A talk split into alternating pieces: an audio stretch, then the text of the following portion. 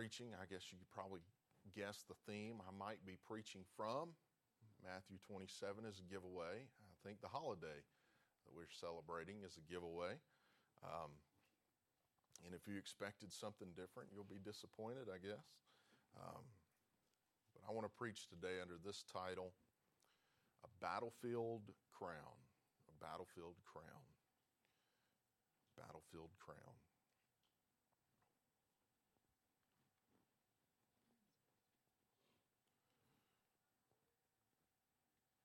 For Rome, it was a disastrous day.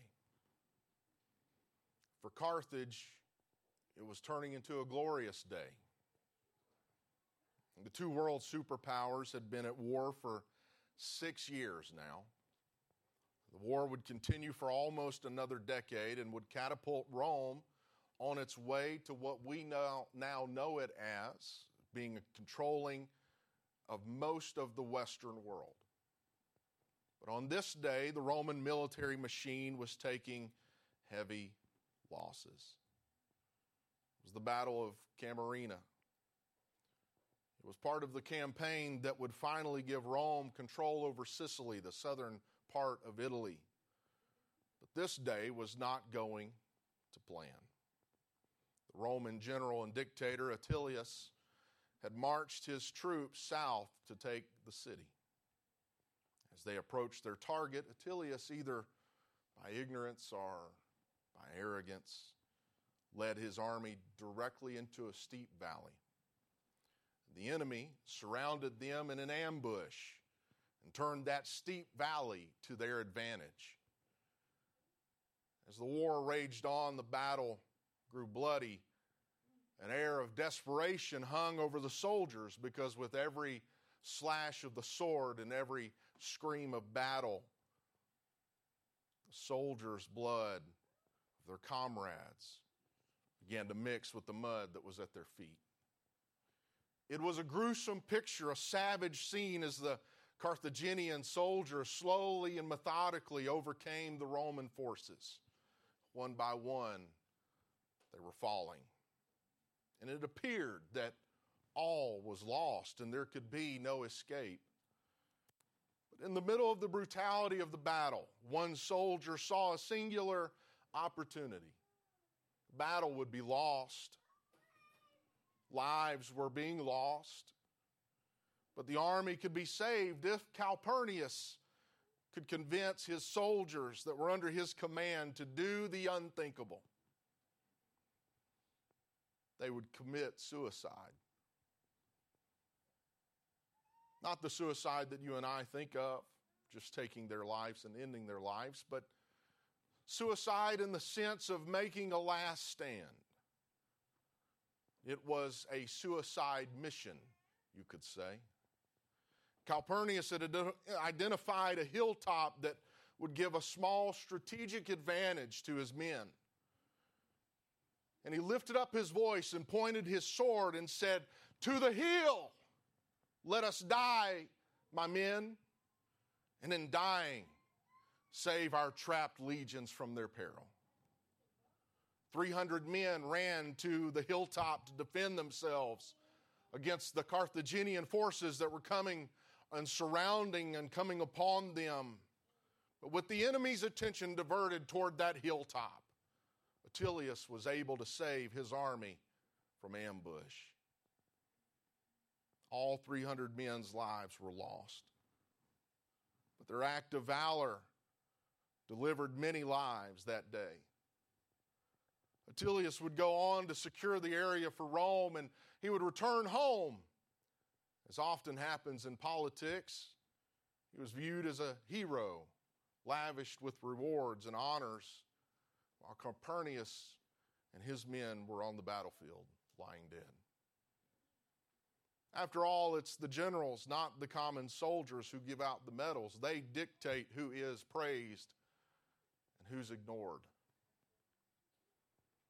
But because of the generals and politicians were the ones giving out the awards, a tradition developed from among the military soldiers. It was a tradition to honor the people who were often overlooked. They were not seen by the power system. that controlled who was praised and honored. The surviving soldiers would return to the battlefield and pluck from the battlefield surviving flowers and plants that still grew there, and they would weave them together into a crown to be placed on the head of the recipient if they were still alive. It was an act of mocking the people in power while honoring the uncelebrated hero. And it became known as the Grass Crown and became one of the highest military honors that were given to any people, because it wasn't a mechanism of politics and it wasn't a mechanism of the power structure. It was a mechanism of the people that had seen what someone had done. Unlike all other military prizes, this one was awarded by the acclamation of the rescued soldiers. It didn't come from a general. It came from a lowly soldier. Very, very few were ever given, because all of the army had to agree together that this act, whatever it was deserving of this grass crown, this high honor. Calpurnius that day received a grass crown, because in surrendering his life and the lives of 300 men, he saved Rome. The Roman soldiers must have thought they were very clever, descending upon Jesus in the praetorium with all their frustrations and fury, each one taking a turn, punching him.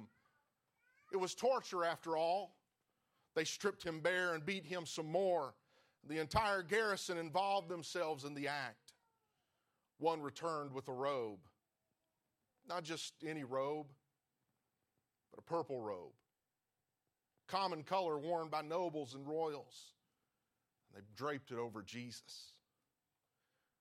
Others, inspired by the imagery that was starting to shape, stepped outside and they found there a reed and some thorns that they plucked, and they slapped the reed into his hand, continued to beat him while the others fashioned a crown from those thorns. So they beat this innocent man with all the frustration of warriors sent to occupy a foreign territory that they would gladly surrender to be at home. They beat him. They wove that crown of thorns. And when it was done, as the beating continued, they took that crown and they pressed it into his brow.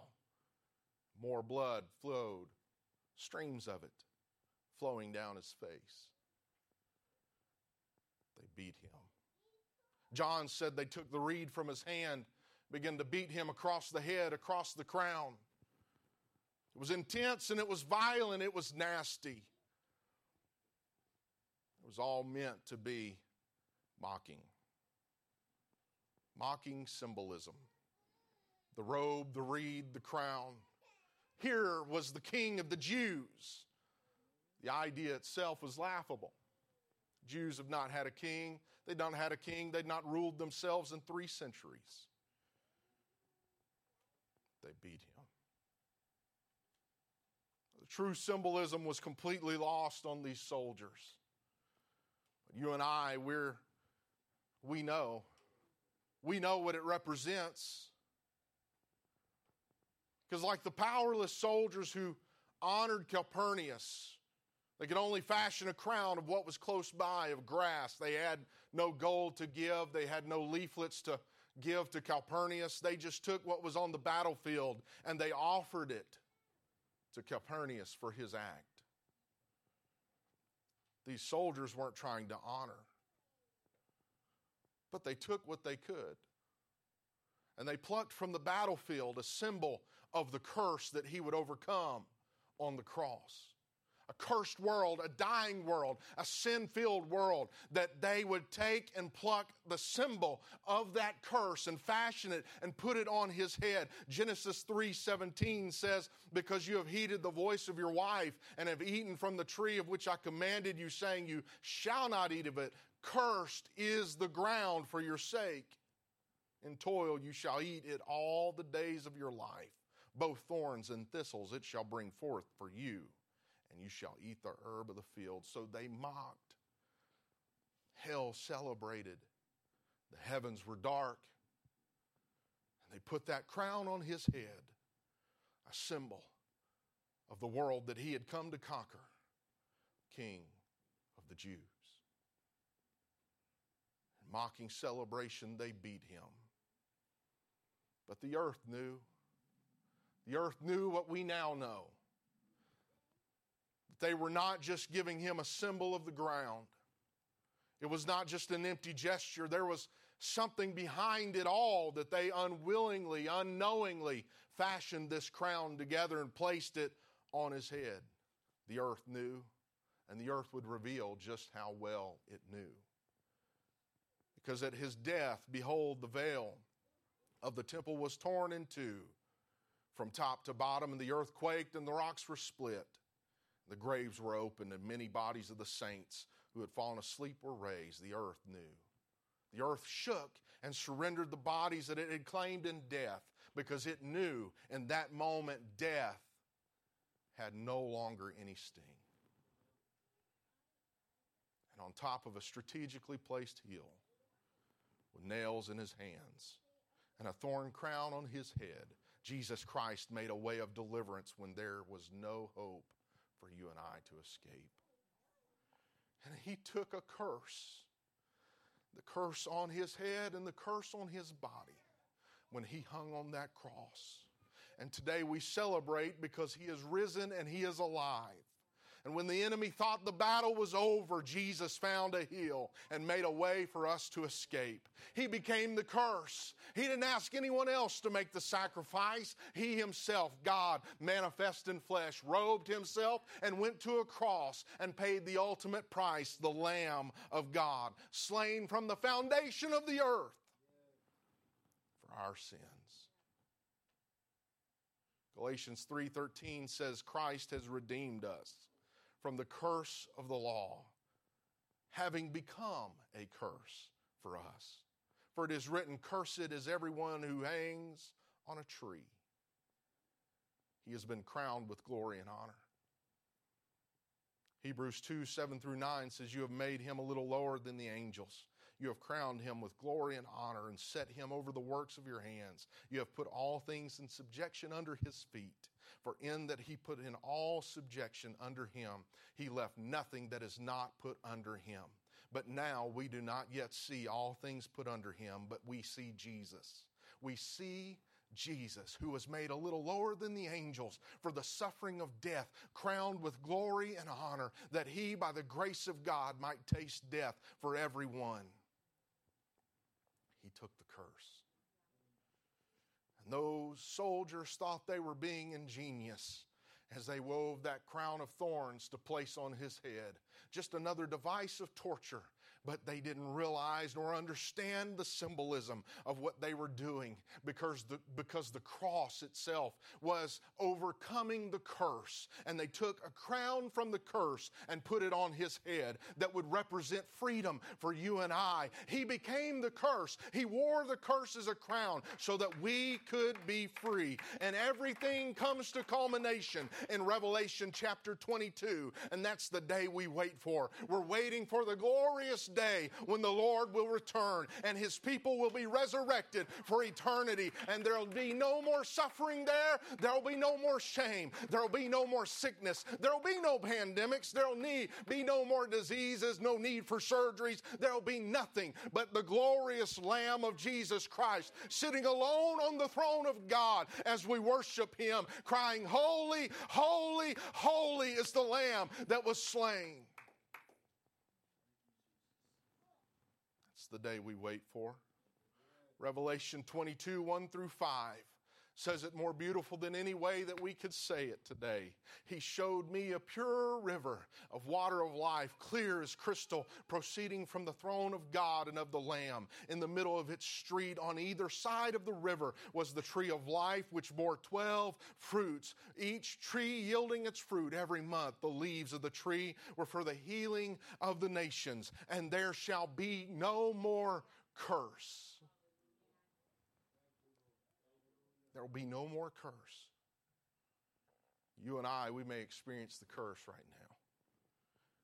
We may know what it is to be sick in our body. We may know what it is to suffer. We know what it is to experience the pain of sin and how it will destroy a life, we know.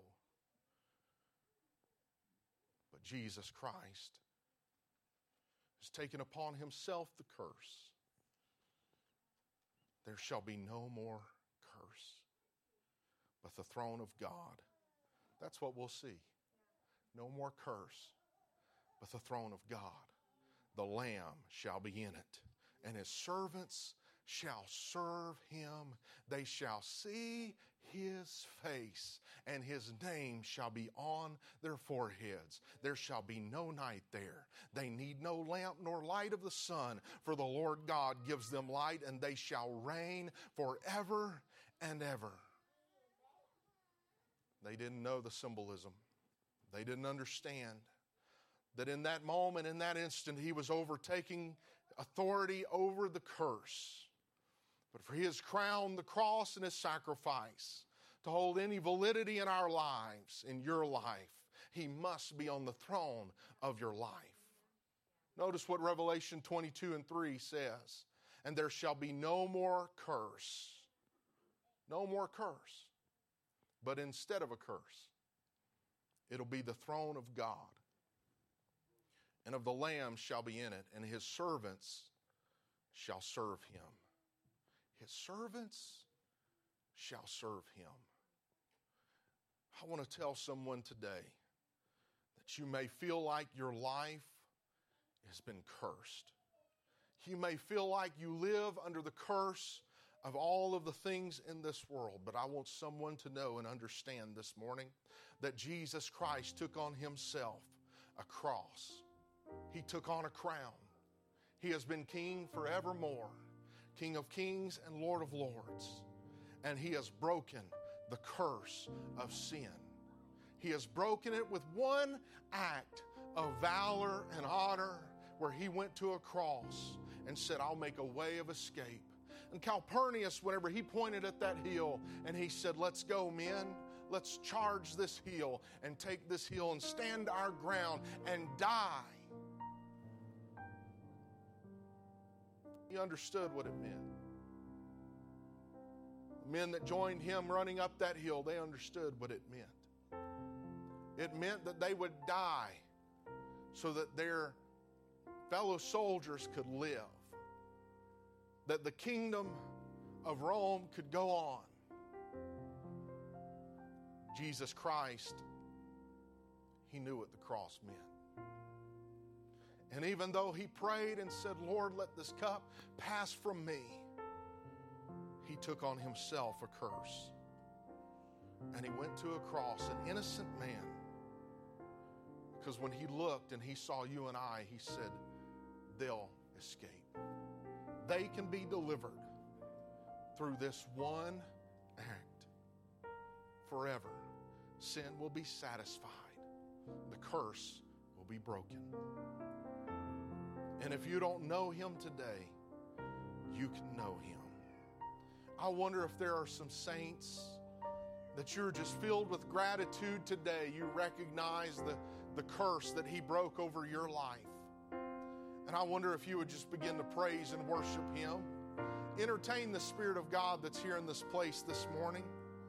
Lord, I thank you for the sacrifice that you made at Calvary. I thank you, Lord, that you were resurrected, taking power over death and the grave. I thank you for what you're doing in people's lives, Lord. God, I thank you for every miracle you've ever done. And if you don't ever do anything else, Lord, that one act of the cross was worth everything. God, I thank you for it this morning. In Jesus' name. In Jesus' name. Amen. Amen. Would you stand with me?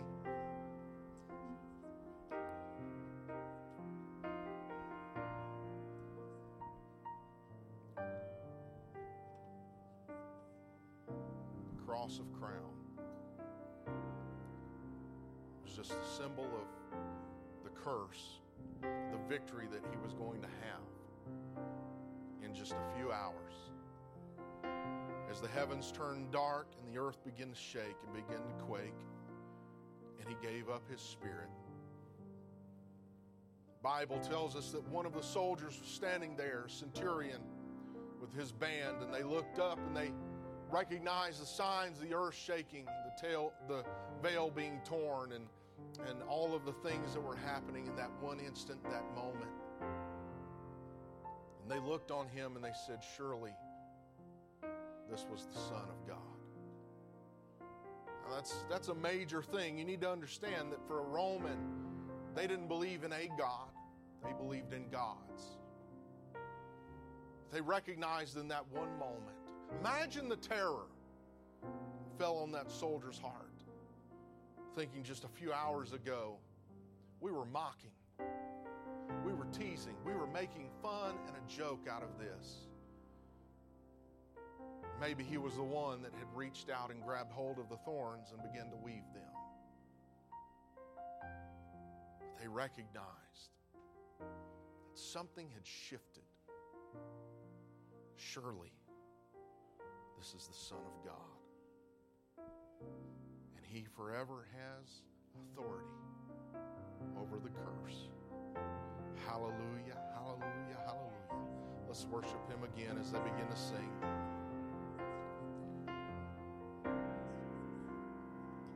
On a hill